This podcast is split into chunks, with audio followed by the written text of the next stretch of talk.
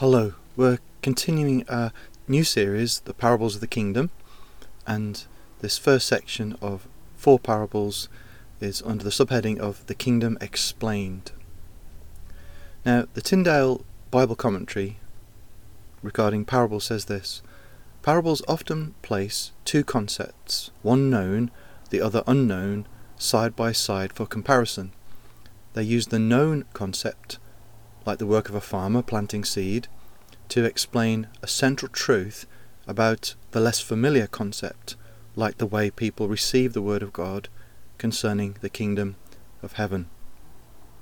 So we're looking at parables over these uh, next weeks, and as I said, these are the parables of the kingdom. Now, Mandy's going to give us our Bible reading now. Our reading is from Matthew chapter 13, starting at verse 1, reading down to verse 9, and then from verse 18. So, Matthew 13, verse 1. That same day, Jesus went out of the house and sat by the lake. Such large crowds gathered round him that he got into a boat and sat in it, while all the people stood on the shore. Then he told them many things in parables, saying, a farmer went out to sow his seed. As he was scattering the seed, some fell along the path, and the birds came and ate it up. Some fell on rocky places where it did not have much soil. It sprang up quickly because the soil was shallow. But when the sun came up, the plants were scorched, and they withered because they had no root. Other seed fell among thorns which grew up and choked the plants. Still other seed fell on good soil, where it produced a crop, a hundred, sixty, or thirty times what was sown. Whoever has ears, let them hear. And then verse 18. Listen then to what the parable of the sower means. When anyone hears the message about the kingdom and does not understand it, the evil one comes and snatches away what was sown in their heart. This is the seed sown along the path. The seed falling on rocky ground refers to someone who hears the word and at once receives it with joy. But since they have no root, they last only a short time. When trouble or persecution comes because of the word, they quickly fall away. The seed falling among the thorns refers to someone who hears the word, but the worries of this life and the deceitfulness of wealth choke the word, making it unfruitful. But the seed falling on good soil refers to someone who hears the word and understands it. This is the one who produces a crop, yielding a hundred, sixty, or thirty times what was sown. Great, thank you. Now, we need to note that this is the beginning of a series of parables about the kingdom of heaven. Matthew 13, verse 19 says, When anyone hears the message about the kingdom. So, this first parable is about the different ways that people respond to the message about the kingdom.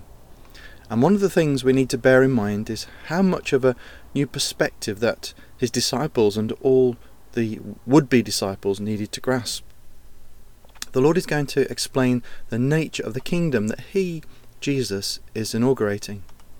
Now, the Jews of the day had a Messiah mindset of a military and political leader who would defeat Israel's enemies, take over the world, making Israel a global superpower in a world where God's law rules.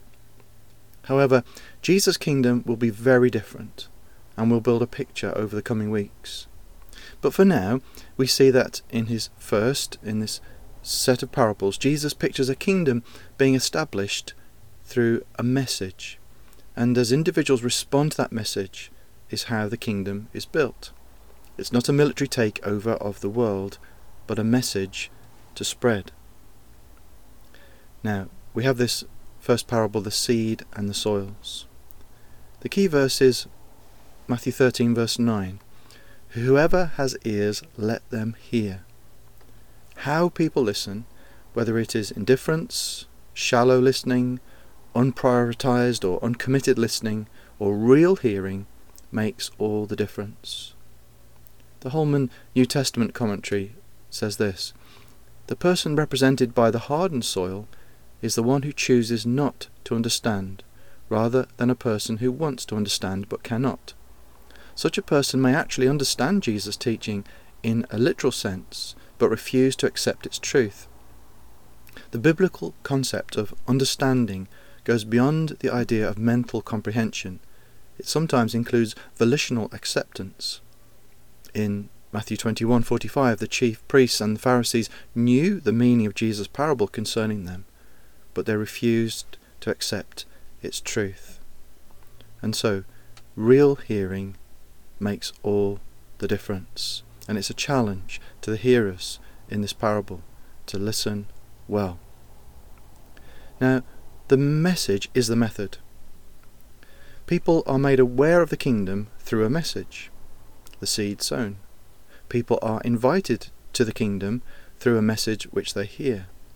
And people are invited to the kingdom through a message which they are responsible to respond to.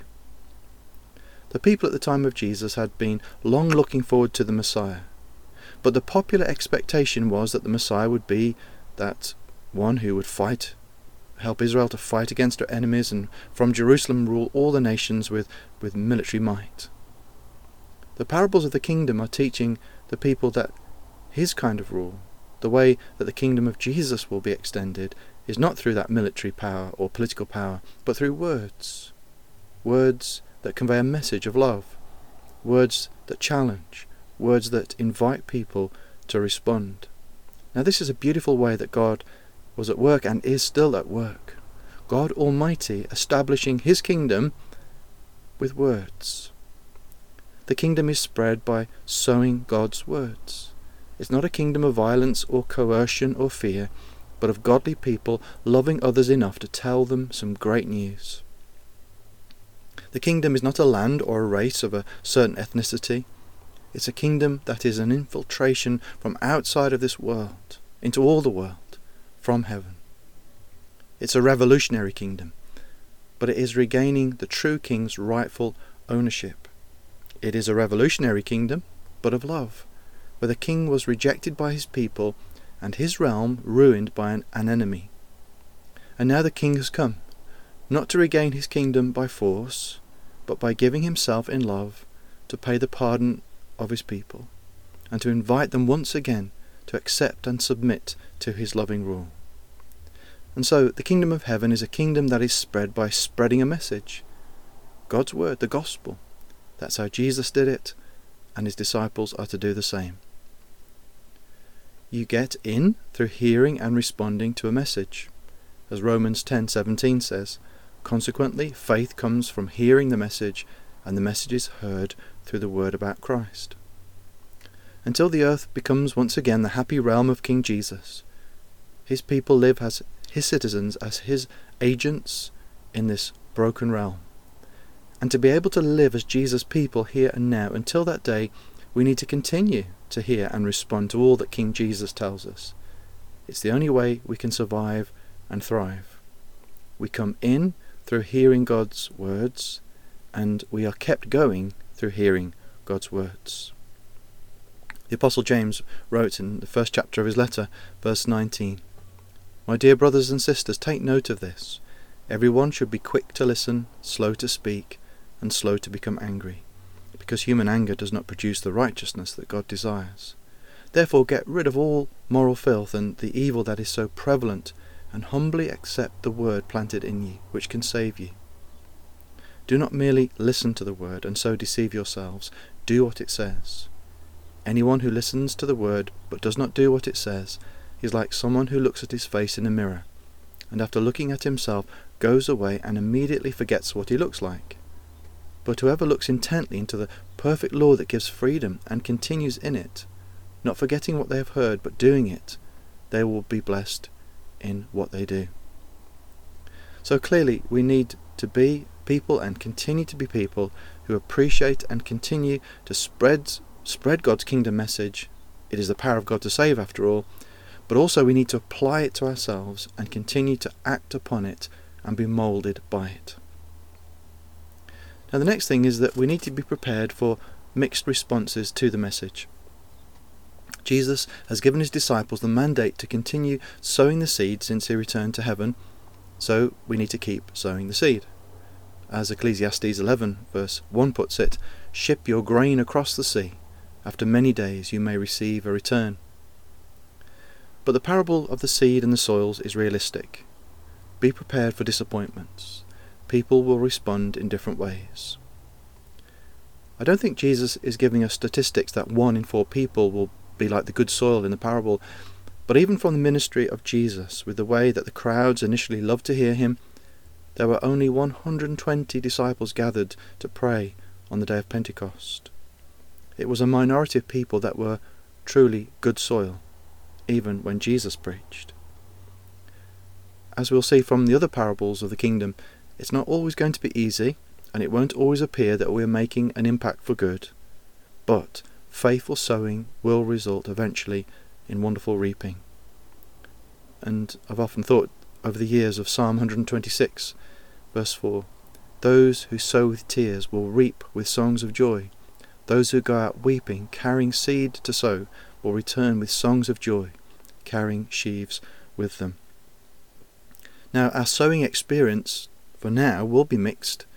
There will be tears because people will hear in different ways.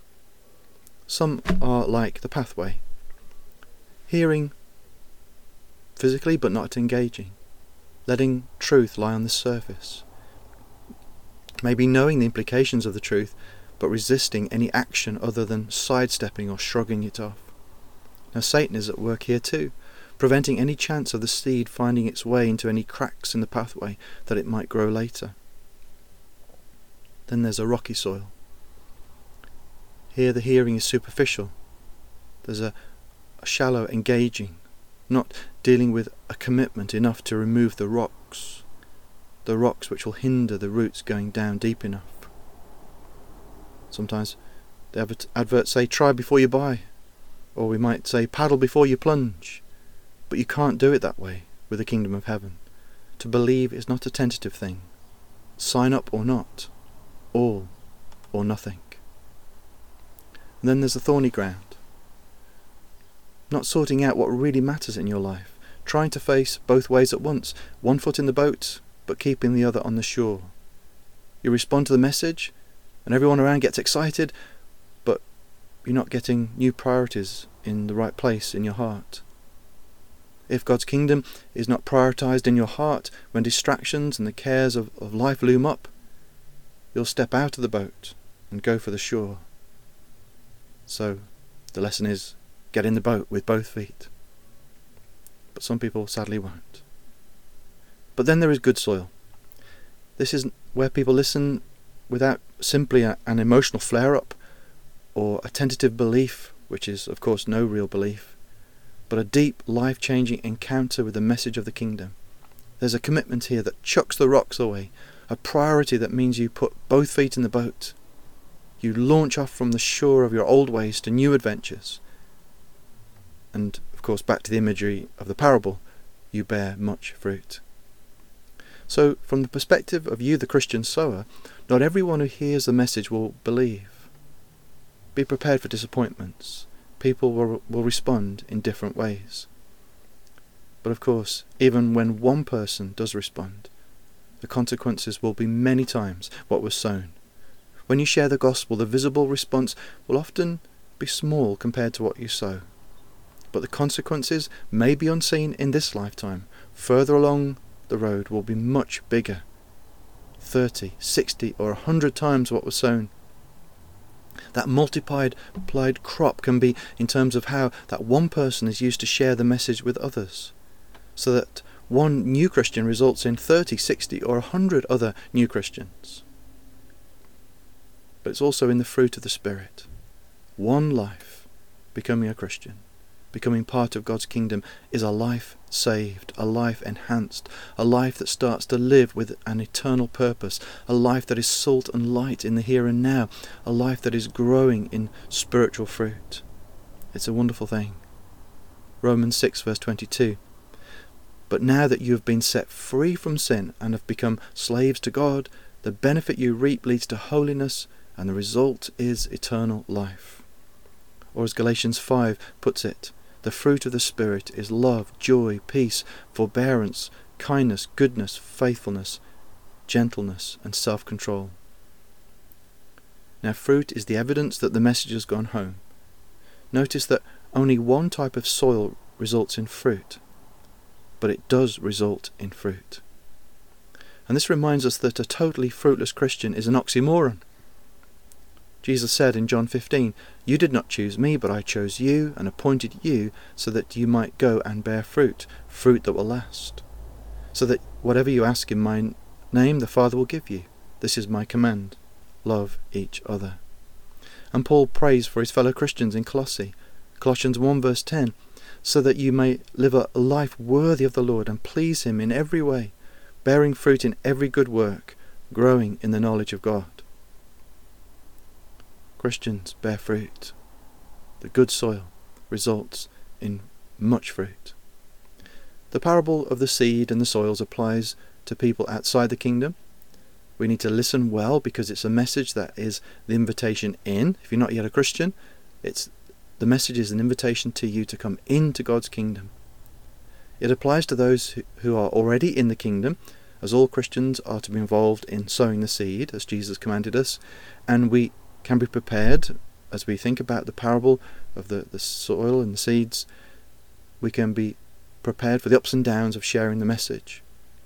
But of course, be expectant and excited about even the ones and twos who are like the good soil.